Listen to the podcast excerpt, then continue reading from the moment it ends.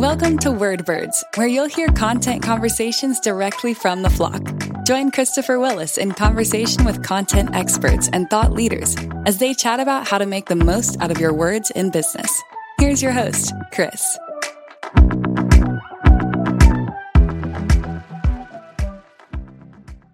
Hi, and welcome to WordBirds, birds of a feather conversation between people that care about words. Today on the show, we have a guy named Josh Duffney is here to talk to us today about the evolution from his role as software engineer to where he is now in content creation within Microsoft.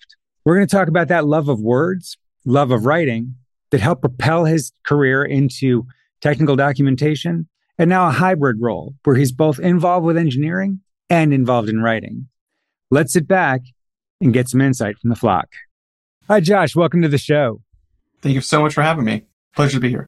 I'm really excited about having you here because I think the transition that you've made in your career is really interesting. I mean, we're talking today to a guy that's been a DevOps engineer. You've worked at several companies, and somewhere along the way, you added content creation to, I guess, a side gig, working at places like Pluralsight and Cloud Skills. And along the way, you reference leaving what you thought was your dream job to try something completely different.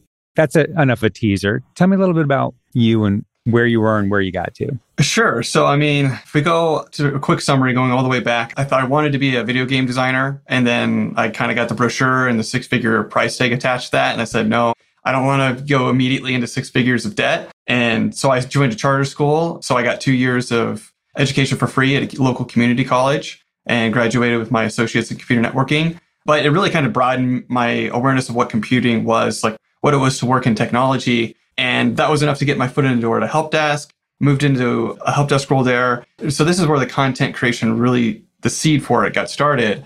I was part of this help desk tool, or my first project was to create a help desk tool or to install it. So people could submit tickets and I could respond to those tickets and solve issues, install printers, so forth. But it was called Spiceworks, and it had this community aspect to it where I was just a one-man shop kind of. I had my boss was a firefighter. He knew all the things, but he was only there a couple days out of the week. And so the other days I was completely solo. But I had this community where I could ask questions. So I started to ask questions online and get really detailed answers that made me look good in my boss's eyes and my boss's boss's eyes. And I was performing really well. And eventually I kind of got a feeling like I should contribute back to this community. I've taken so much from it. And so I started to answer questions and write how-tos. And then that kind of morphed into a blog later on. And then eventually I got into the Pluralsight content and the Cloud Skills content and being kind of recognized as an expert in a particular space for technology. And then that kind of just grew and grew. And then it was funny enough, the area that I had spent like two or three years, I felt like I needed to like share my learnings from it.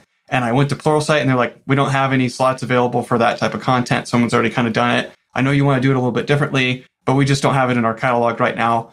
And I kind of sat back and thought, I was like, I've always wanted to write a book. Why don't I write a book? And so that's when it kind of started that. And then that act of creating that book on the side, so to speak, was really what pushed me to put down my pager because I'd been in I T operations for about a decade and switched full-time into technical writing. And so that was kind of like the pivotal moment where I wrote the book. I really enjoyed the writing and sharing and that aspect and the whole creative process around that, and decided to dive a little bit deeper into that part or into that as a career prospect. So for people that don't know, that's on note-taking in Obsidian? That's the second one. So the first one was Become Ansible. So that's around a technology called Ansible, infrastructure as code, DevOps, very technical. And then as I wrapped it up, I actually had in my mind a book, a nonfiction book that I wanted to write that I was like afraid to write first.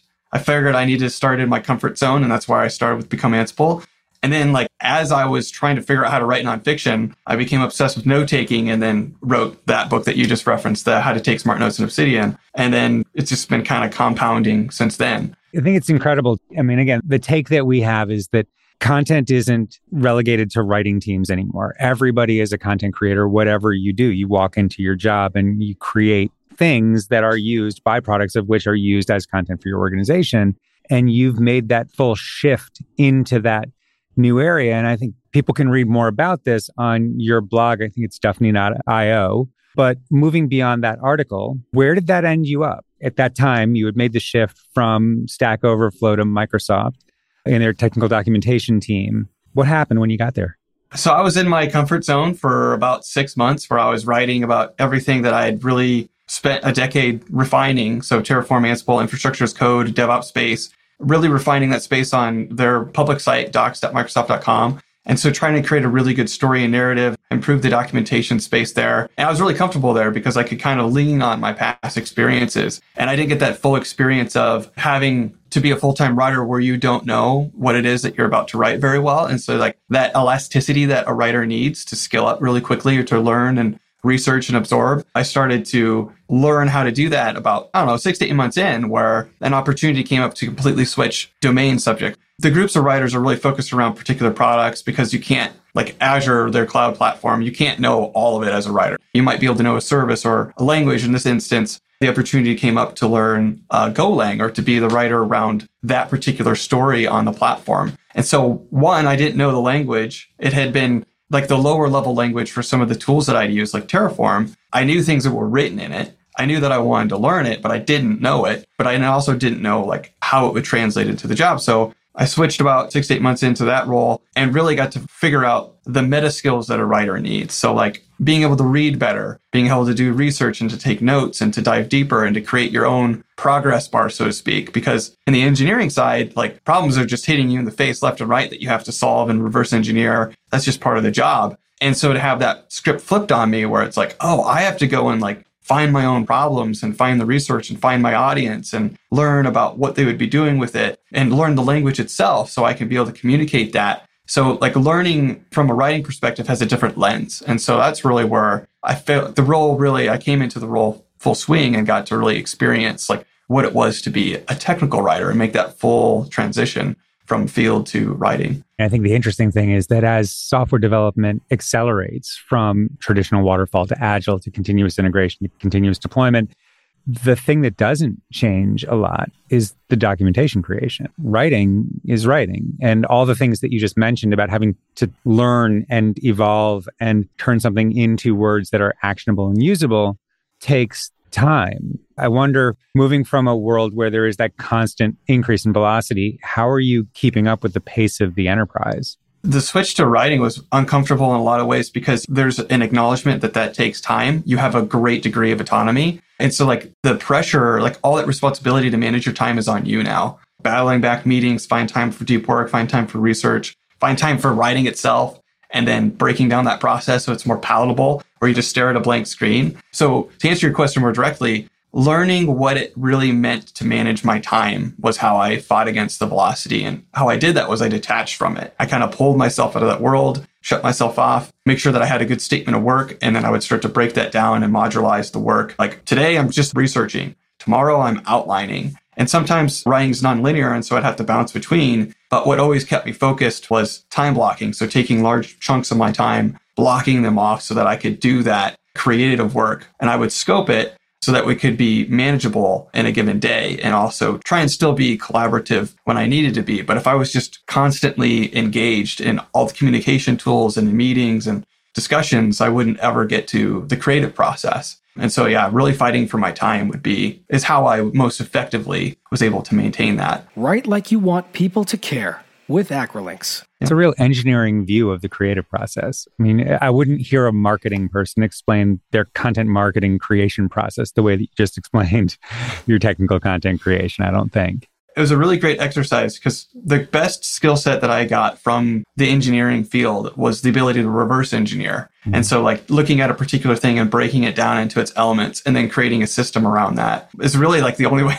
way that my mind operates. But yeah, it took a lot of tinkering, but I eventually got to a steady process. How much of the evolution that you made as a technical writer came from feedback from your audiences? The writing definitely did. So being on that large of a platform, you've got a lot more data points. I never really looked at any of the metrics of my blog, but the tooling and stuff that was around around the writing really helped me to be like, oh, well, they're bouncing out right away. I need to make, write a more engaging lead, or I'm putting too much context up front. And so I got to learn like just through the data. And that was a big shift for me, is like, I get to see actual data here, not just style guides. Like do this here, or make sure the H two is bolded or whatever the style guides might be. Like the data was telling me that I needed to do something different and to change. And so that really helped me to create kind of like an internal dialogue where it's funny now that people know that I'm in that role, they'll ask me to proof, like even things like an email. I'm like, you should move this around here. You should bold this. Stumbling to find the word for that particular thing, but just like being able to look at writing and being able to reassemble it in a way that's more appealing to the reader. All that coming from data though, and being data driven in that has really helped. So yeah, just the vast volume of data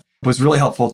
I couldn't like interview them. I wasn't doing user studies, but the next thing closest would be like, where did they click? Where did they dwell? Where did they engage? Where did they bounce? And being able to interpret the quality of my writing based on that was how I engaged with them the most. And then from like a deeper level of like, what content do they need? Really just online communities, just involving myself in those spaces as one of them, right? As an engineer or developer in those spaces, I got to see kind of their pain points and stuff like that, just being in the conversations and the online forums and Slack channels and stuff were the two ways that I engage with them and use their feedback to improve my writing.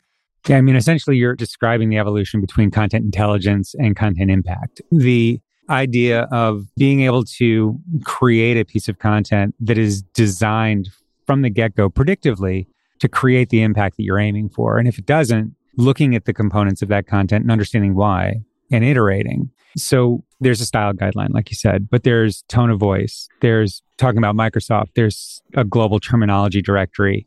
There's the educational level of the people that are going to be reading your content. So clarity, overall consistency of that, inclusive language, all of the things that come together to create the piece of content that you're delivering. And there's a mix to that in any given piece. And you launch that piece of content and, like you said, look at how it performs. What is the bounce rate? How much time is being spent there? What is the intended end result? Is it a conversion? Is it a click? Is it a something? And if you're not seeing it, how do you overlay that disconnect on top of your existing content and make it more impactful?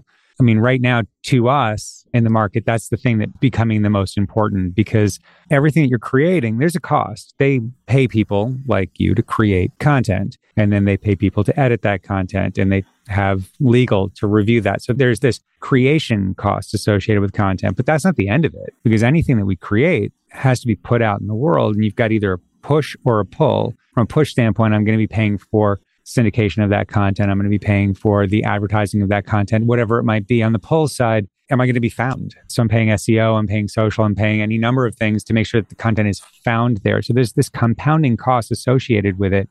Is it going to solve the expected problem? Is it impactful?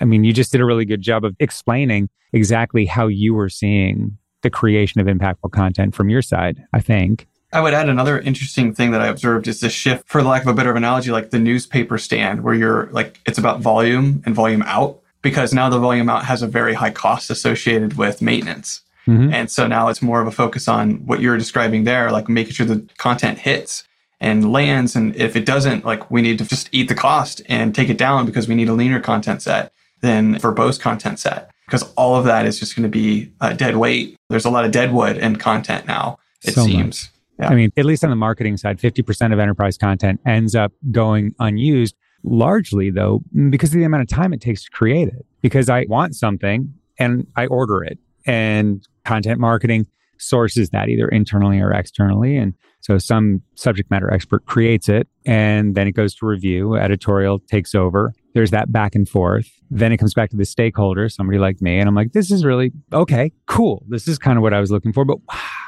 What if we did a little bit of something different here? And now we're back to the beginning of this process. And finally, it makes it back to me.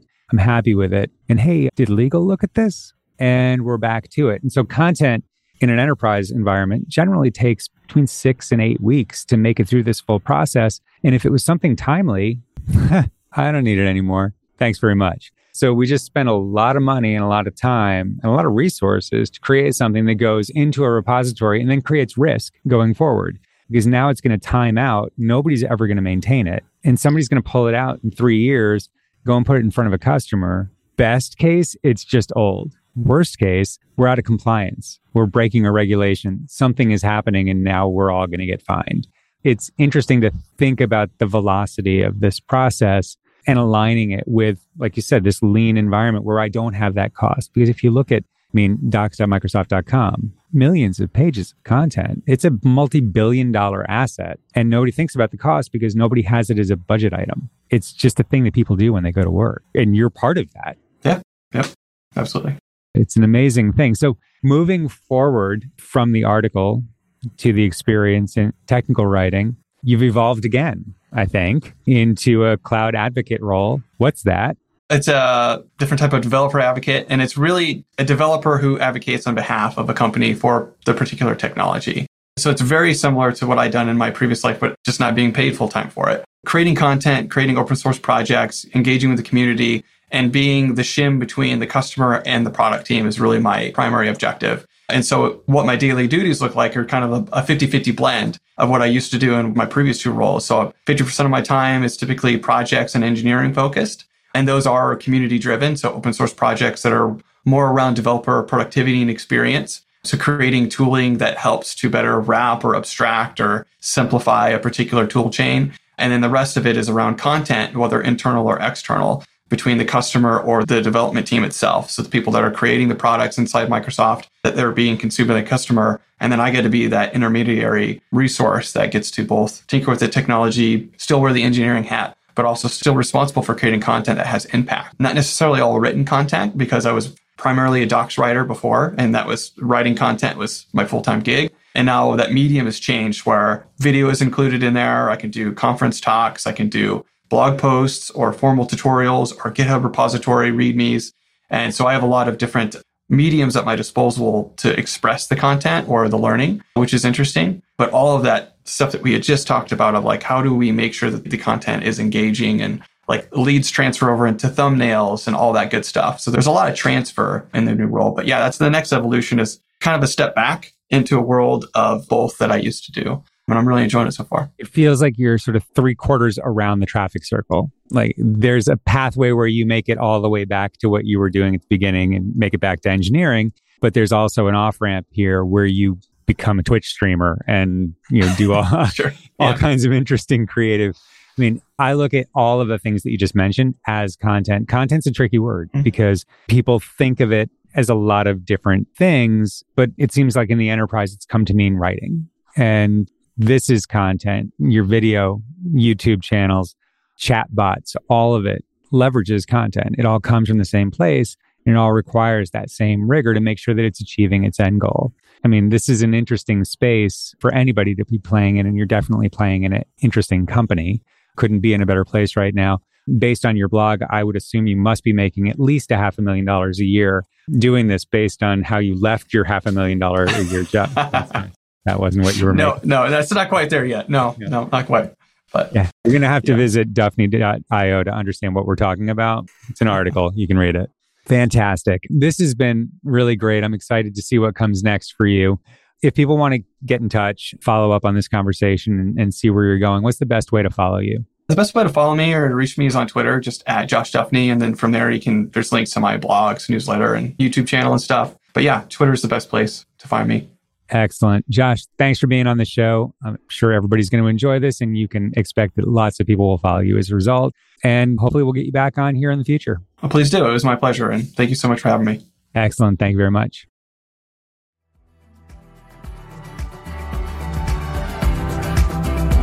Thanks for tuning in. Make sure to join us next time for more insights from people who love words. This podcast was brought to you by Acrolinx. Continue honing your enterprise content by checking out other episodes at acrolinx dot com slash wordbirds. If you have questions or comments, feel free to get in touch with Chris and his team by sending a message to word dot birds at acrolinx dot com.